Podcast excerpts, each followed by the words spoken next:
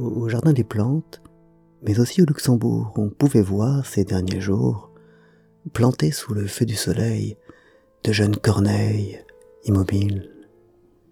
Elles restaient là, le bec ouvert, écrasées par la chaleur tombant du ciel, paraissant ne chercher ni fraîcheur ni eau, mais attendre que cela passe.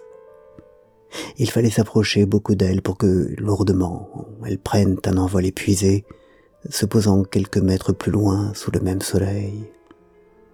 Et quand on déposait un peu d'eau auprès d'elles pour qu'elles puissent se désaltérer et reprendre des forces, elles paraissaient ne pas l'apercevoir.